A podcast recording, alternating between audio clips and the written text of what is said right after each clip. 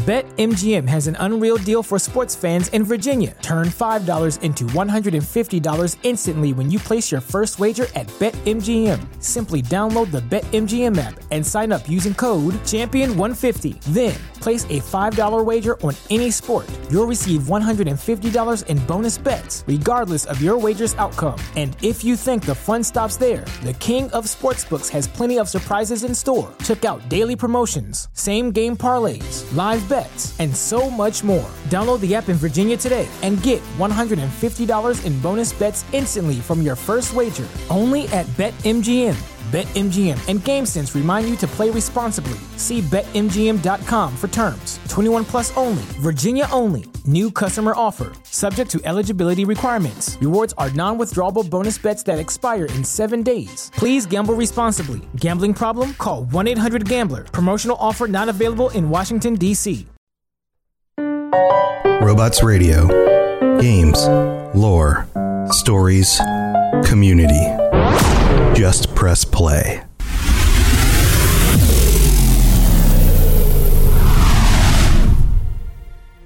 Welcome to the Fallout Lorecast, the podcast that explores the boundaries of our knowledge about the world of Fallout. Hey, friends! Rose here with the traffic and weather. Looks like almost everyone's still dead, so traffic's at a standstill. Thanks, Rose. Welcome back, everybody. This is Tom or Robots, and this is, of course, the Fallout Lorecast. Welcome to 2023. We are entering into, can you believe it, the fifth year of this podcast. We are beginning the fifth year of this podcast this week, I believe. So, welcome back. We've got we've still got a ton of stuff to talk about, including more stuff having to do with Fallout 76. And I teased this a little while back, and I was like, you know what? I need to get back to talking about Fallout 76 stuff. And the game has never been in a better state. Everyone is absolutely loving the Nuka Cola edition. And I figured, you know what? It's time. There are things that I've covered about Fallout 76. So if you are new to Fallout 76, if you're new to the podcast, if you are interested in those topics, go back through the catalog of stuff. There, there are definitely episodes I've done describing the events before the vault opens, uh, some of the characters, and those kinds of things. But there's a lot of stuff I haven't covered yet, and I figured now's the time to do it. So, in today's episode, we're taking on what I think is an interesting conundrum. We have a character named Rose. Everybody knows Rose, the little clip at the beginning. Rose, the the raider bot up on the top of the world who gives you some quests to go do. Rose has been a part of this game since the original release. She was one of the only NPCs that you could actually talk to even though she wasn't human. You could talk to her and she would give you quests and those kinds of things. One of the few actual like conversational kinds of characters that you would interact with. Now, you've probably noticed that as you interact with her and go on her quests and things, you begin to learn a little bit more about her history and where she comes from. And she fills in some of the blanks for what was going on with the raiders that caused the flood, the Christmas Day flood, a lot of the uh, terrible events that happened back before the vault opened that leave Appalachia in the state it's in, with um, areas that are clearly decimated by water, um, the the dam being reduced and not having water in it, things like that. But the conundrum here has to do with her personality. And I want to explore this a little bit. There's a, a, a dilemma here I've, I've found. Rose, her personality is based off of a real person, Rosalind Jeffries. Rosalind Jeffries was the second in command and lover or girlfriend or other of David Thorpe. So you can see that the name Rose is short for Rosalind, and her personality and her voice are identical. In fact, it seems like she has some of the memories of Rosalind. But how did this happen? That's the puzzle. And I'm going to go explain the background on this in order for you to understand why that's a puzzle. So, in order to do so, we have to go back to the formation of this raider group back to when the bombs dropped. And when the bombs dropped, David Thorpe and Rosalind Jeffries were at a ski lodge together. David Thorpe's family did not know this. David Thorpe has or had a wife and children. He was cheating on them with Rosalind.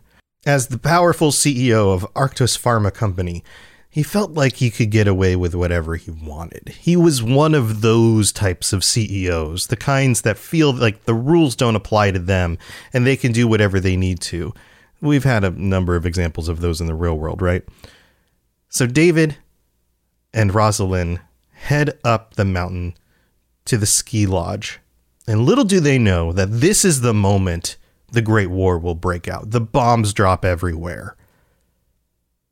And David is heartbroken. Even though he was planning to divorce his wife, leave his family so that he could spend the rest of his days with Rosalind, or at least until he got bored of her, I guess.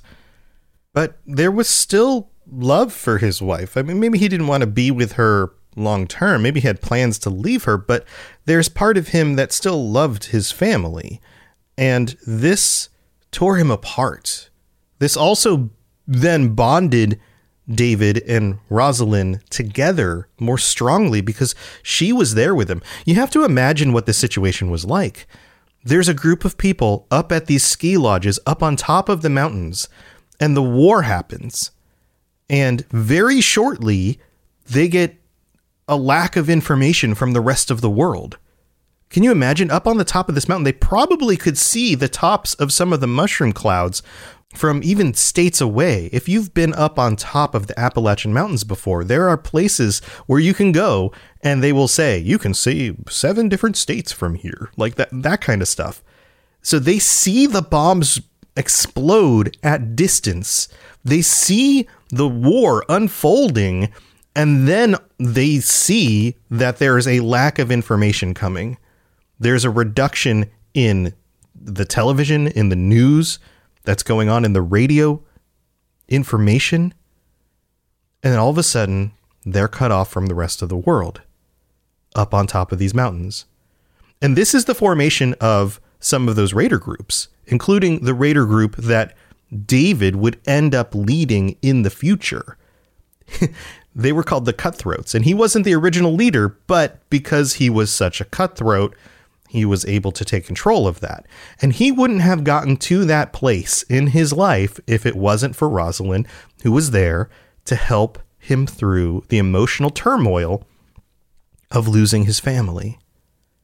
Now, put a pin in that. David Thorpe, although he's a cutthroat and he's a non empathetic and he may be insane, kind of CEO was emotionally vulnerable to losing people he cares about. So that's that's something we need to hold on to here.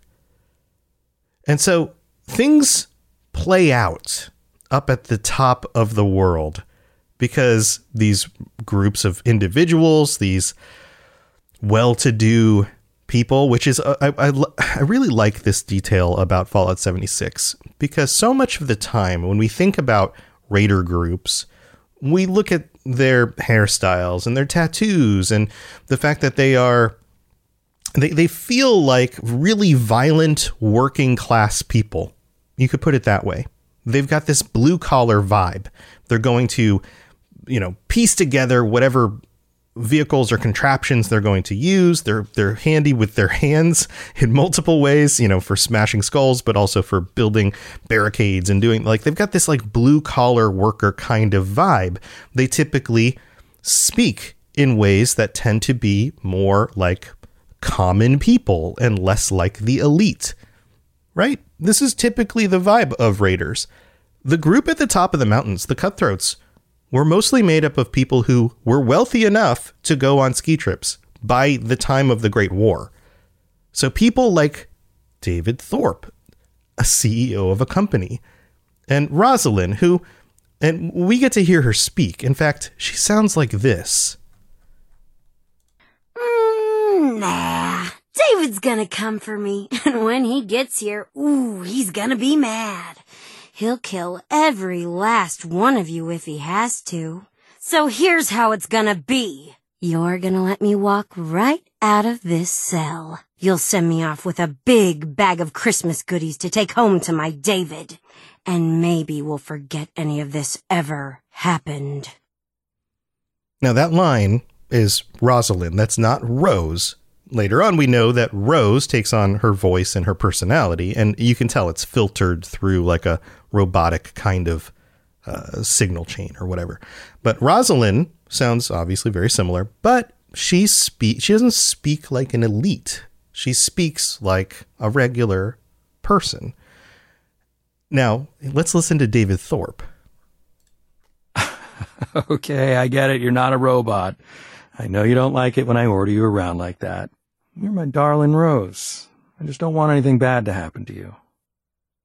He doesn't have the same kind of accent. He doesn't have obviously. It doesn't sound like the elite, you know, like like that. But not a stereotypical thing. But he also he's not using slang. He's not. There's certain kinds of speech patterns that that don't show up in his speech, which I think is interesting.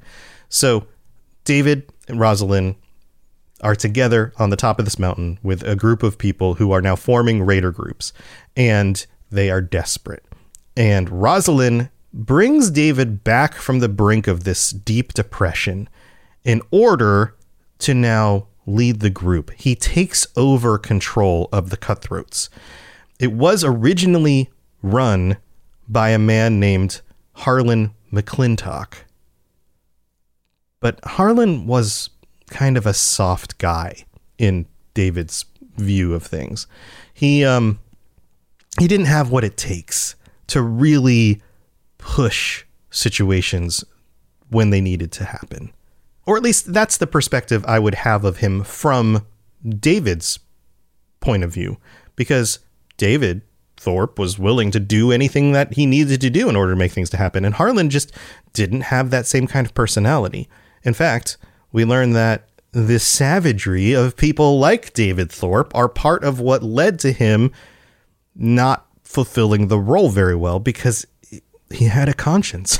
it got to him, and eventually he wasn't willing to put up with David anymore. So he and his wife Margie leave and create another group called the Diehards. The Diehards might be familiar to you because of the Raider group that showed up in the Raiders and Settlers expansion. Meg is the leader of that Raider group. Meg was part of the Diehards. The Diehards had a much softer philosophy about how they handled things than the rest of the Raider groups. The Cutthroats, now led by David and Rosalind, were much more extreme. They were willing to do anything. In fact, they were so willing to do anything that this leads to the Christmas Day flood.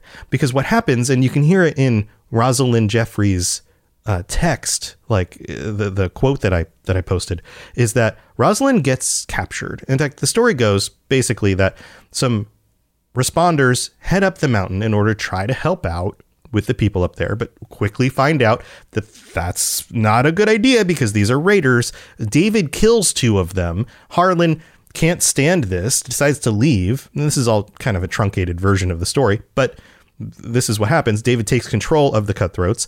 They become very, very, very violent. And then David and then also Rosalind lead different kinds of raids on the people of Appalachia.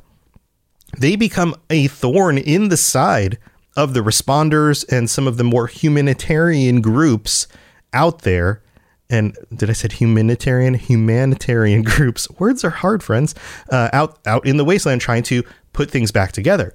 So this leads to the events of Christmas Eve, December twenty fourth, twenty eighty two. Rosalind leads a raiding party into Charleston during Christmas because she's hoping to bring back a present for David.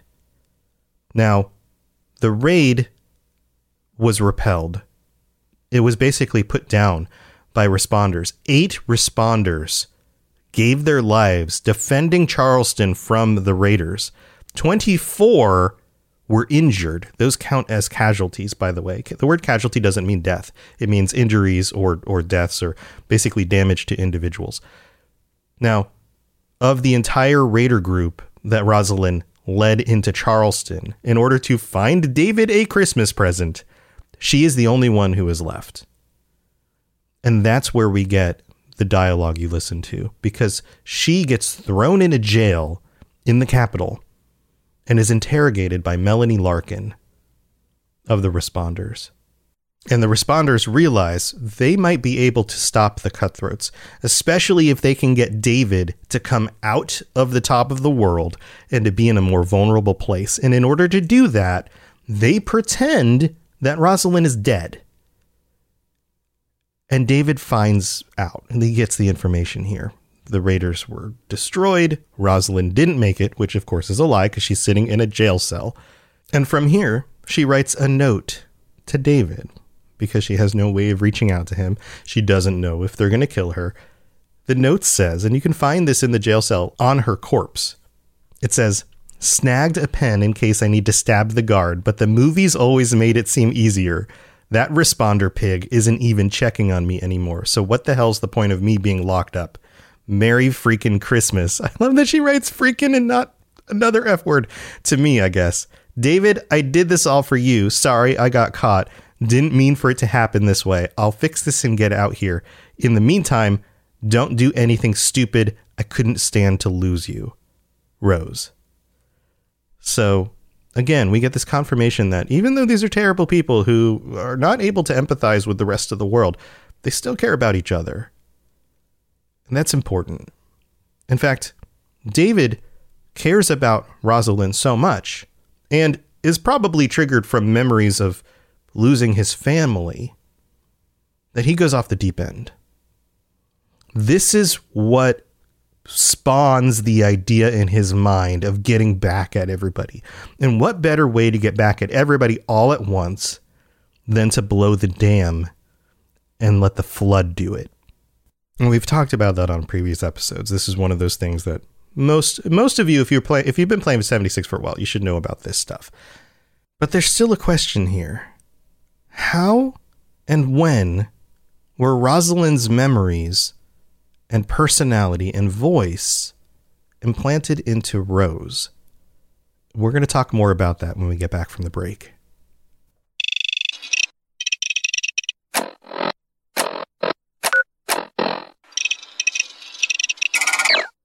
I am so excited about our sponsor this week, Marvel Strike Force. I freaking love Marvel Comics. Growing up, I collected comics and the trading cards, and I've seen pretty much every Marvel movie they've made so far. So if you're into Marvel like I am, go check out Marvel Strike Force. This is a mobile squad RPG. You can collect and unlock all the different heroes. You fight against supervillains. There's a campaign, there's a blitz mode, there's an arena, there's a constantly evolving meta. And right now they're celebrating the Deadpool anniversary event. This is a mission from Strike, where you log in the first time and you unlock this generous gift containing character shards, anniversary diamond orb, gear, a bunch of other items. It is absolutely the right time to jump in and try this game out. Click the link in the show notes to download it now and then use the promo code MAXPOOL, M A X P O O L, MAXPOOL. Don't miss out on all the free stuff, and thanks again to Marvel Strike Force for sponsoring this episode.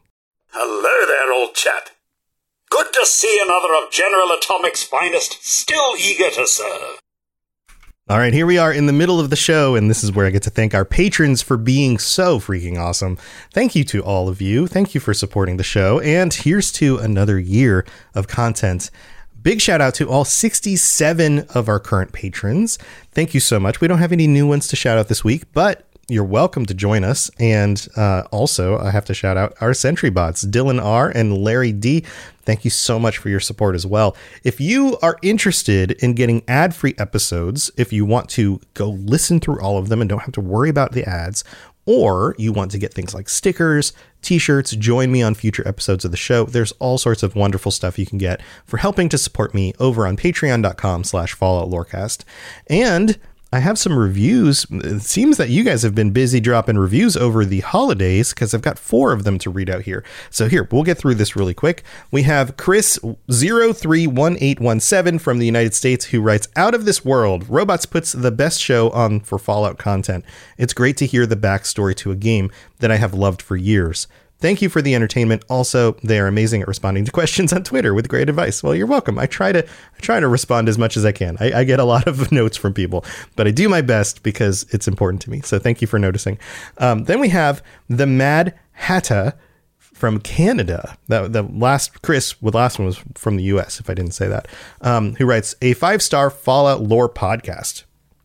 I got into Fallout through the miniature game Wasteland Warfare that's really interesting that you came like that direction into the the franchise. That's great. I wanted to grow my knowledge of Fallout so that I could have a better roleplay experience and create interesting stories. I found this podcast and, and was instantly hooked. Currently on the episode about Vault 21 and I'm learning so much about the world that I can add into my own games. Not only that, but this podcast convinced me to try out the video games and I'm hooked on Fallout 76 a fantastic podcast with a very knowledgeable host who presents the info in a very entertaining way.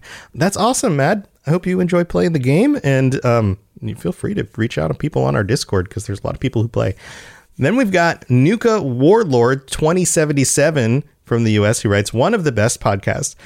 Dear robots, I love the lore of Fallout, and this helped me explain the lore of Fallout to my friends. I used to listen to Oxhorn, who is a Fallout lore YouTuber. You guys are the best. Yep, absolutely know who I've gotten to chat with Oxhorn before. We've even done some uh, some events together. So yeah, very cool.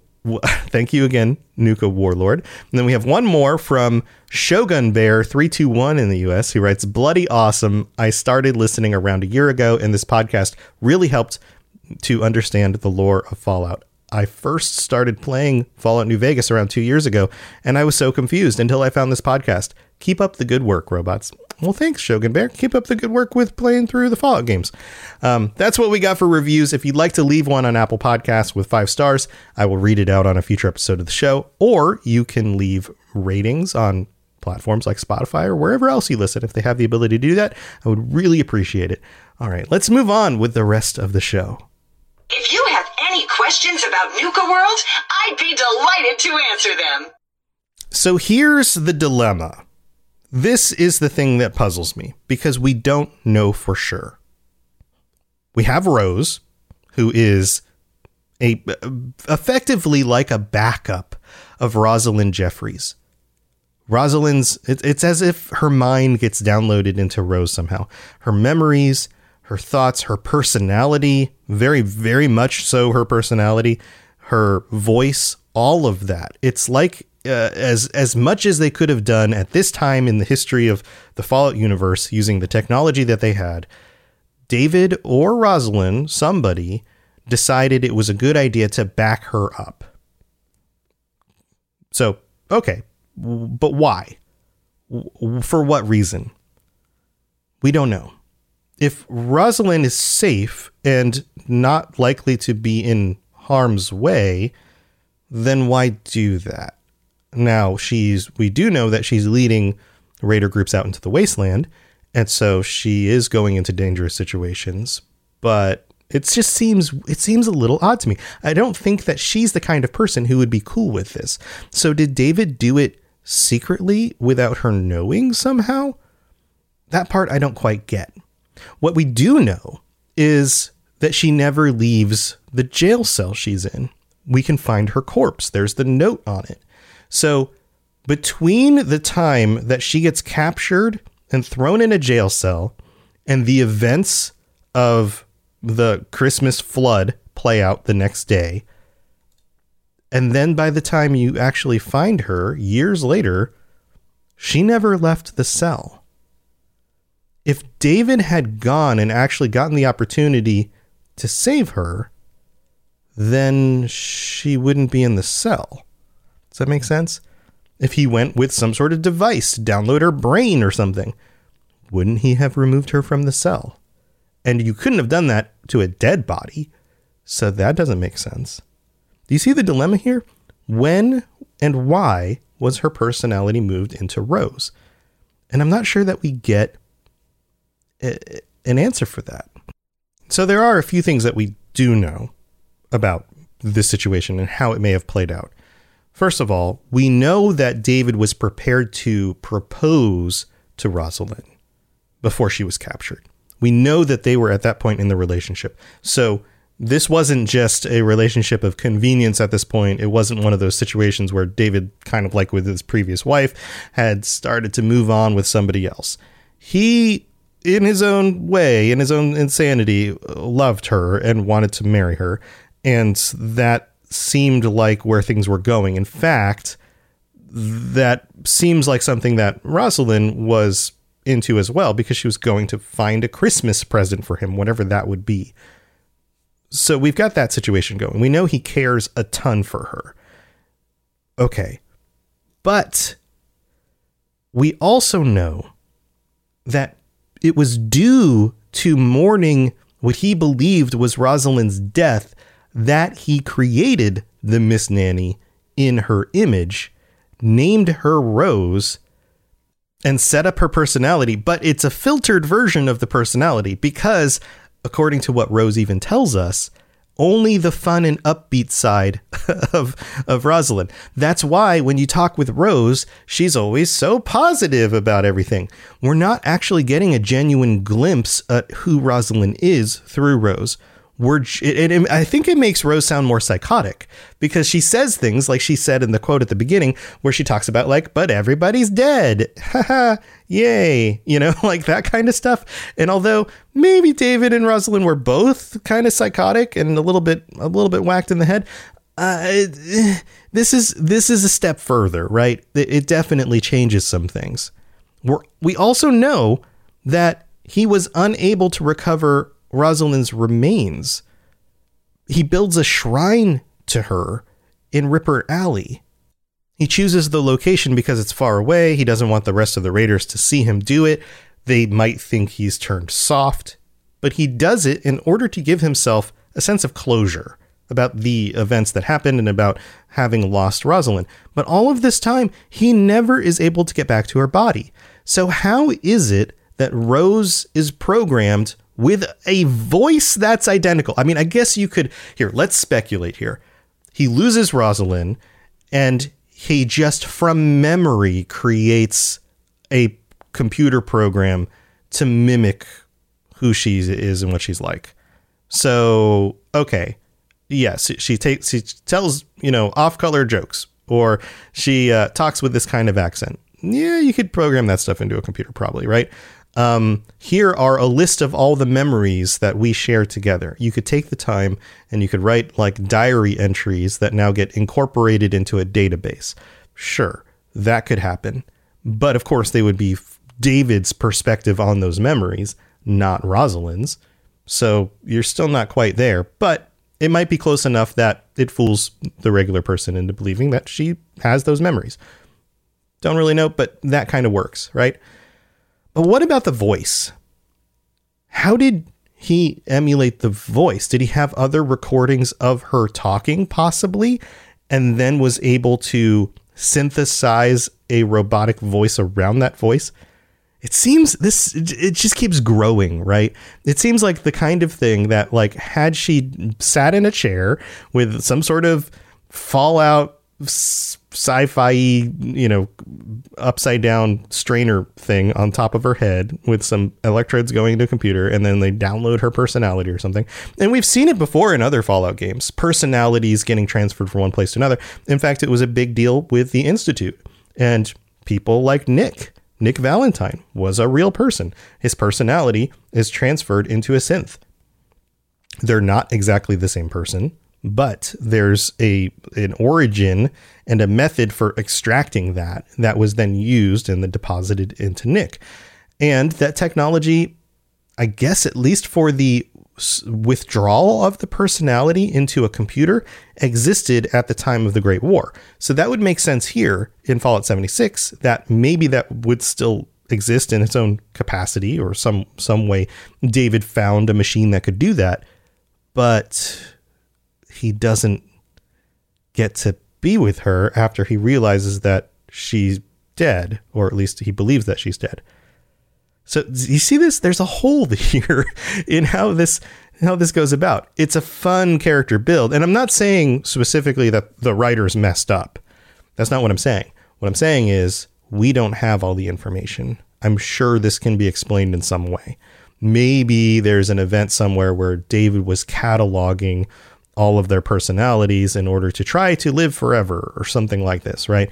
But we don't get that. And it's not talked about with David's personality. But when you consider the kind of person he is, a non empathetic, willing to do terrible things kind of CEO mentality where he believes he controls everyone else underneath him, then having the people who work underneath him be able to work indefinitely underneath him as robots may not be too far fetched. And maybe that's the way I would explain it. But, like I've noted here, we don't get that information. The other thing that's interesting here is that it, it seems like in the lore that the dilemma of losing her is what makes him kind of go off the deep end and build the robot to begin with. So, getting the personality in it Again, it, it, the order of operations just doesn't seem to quite fit. What do you guys think about this? I would love to hear your thoughts on how this seems to make sense and how it would lay out.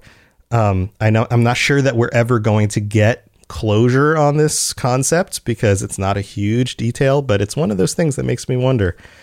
So, thanks for tuning into this episode. I'm sure we'll get into some more of these intricacies between the events that happen in Fallout 76, both before the war, after the war, and then during the time of the gameplay.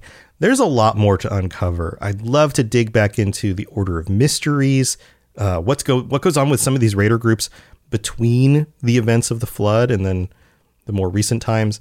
Um, the free states we can we've talked about the free states, but I'm sure we can talk more about them. There's a lot of cool stuff to cover still. So thank you for being here. Welcome to 2023, and here's to another year of content. I'll see you guys next time. Stay safe out there in the wasteland. Talk to you later. To plug into everything else we're doing, check out robotsradio.net. Reach out to me on Twitter at robots underscore radio. Check out the Robots Radio Rocket Club, where you can join me and a bunch of our other creators creating your podcast, starting a new podcast, or helping your current podcast grow. There's more information about that on robotsradio.net as well. And you can always talk with us and the entire community, over 2,000 people on the Robots Radio Discord. Come join us. We'd love to chat with you. See you guys next time.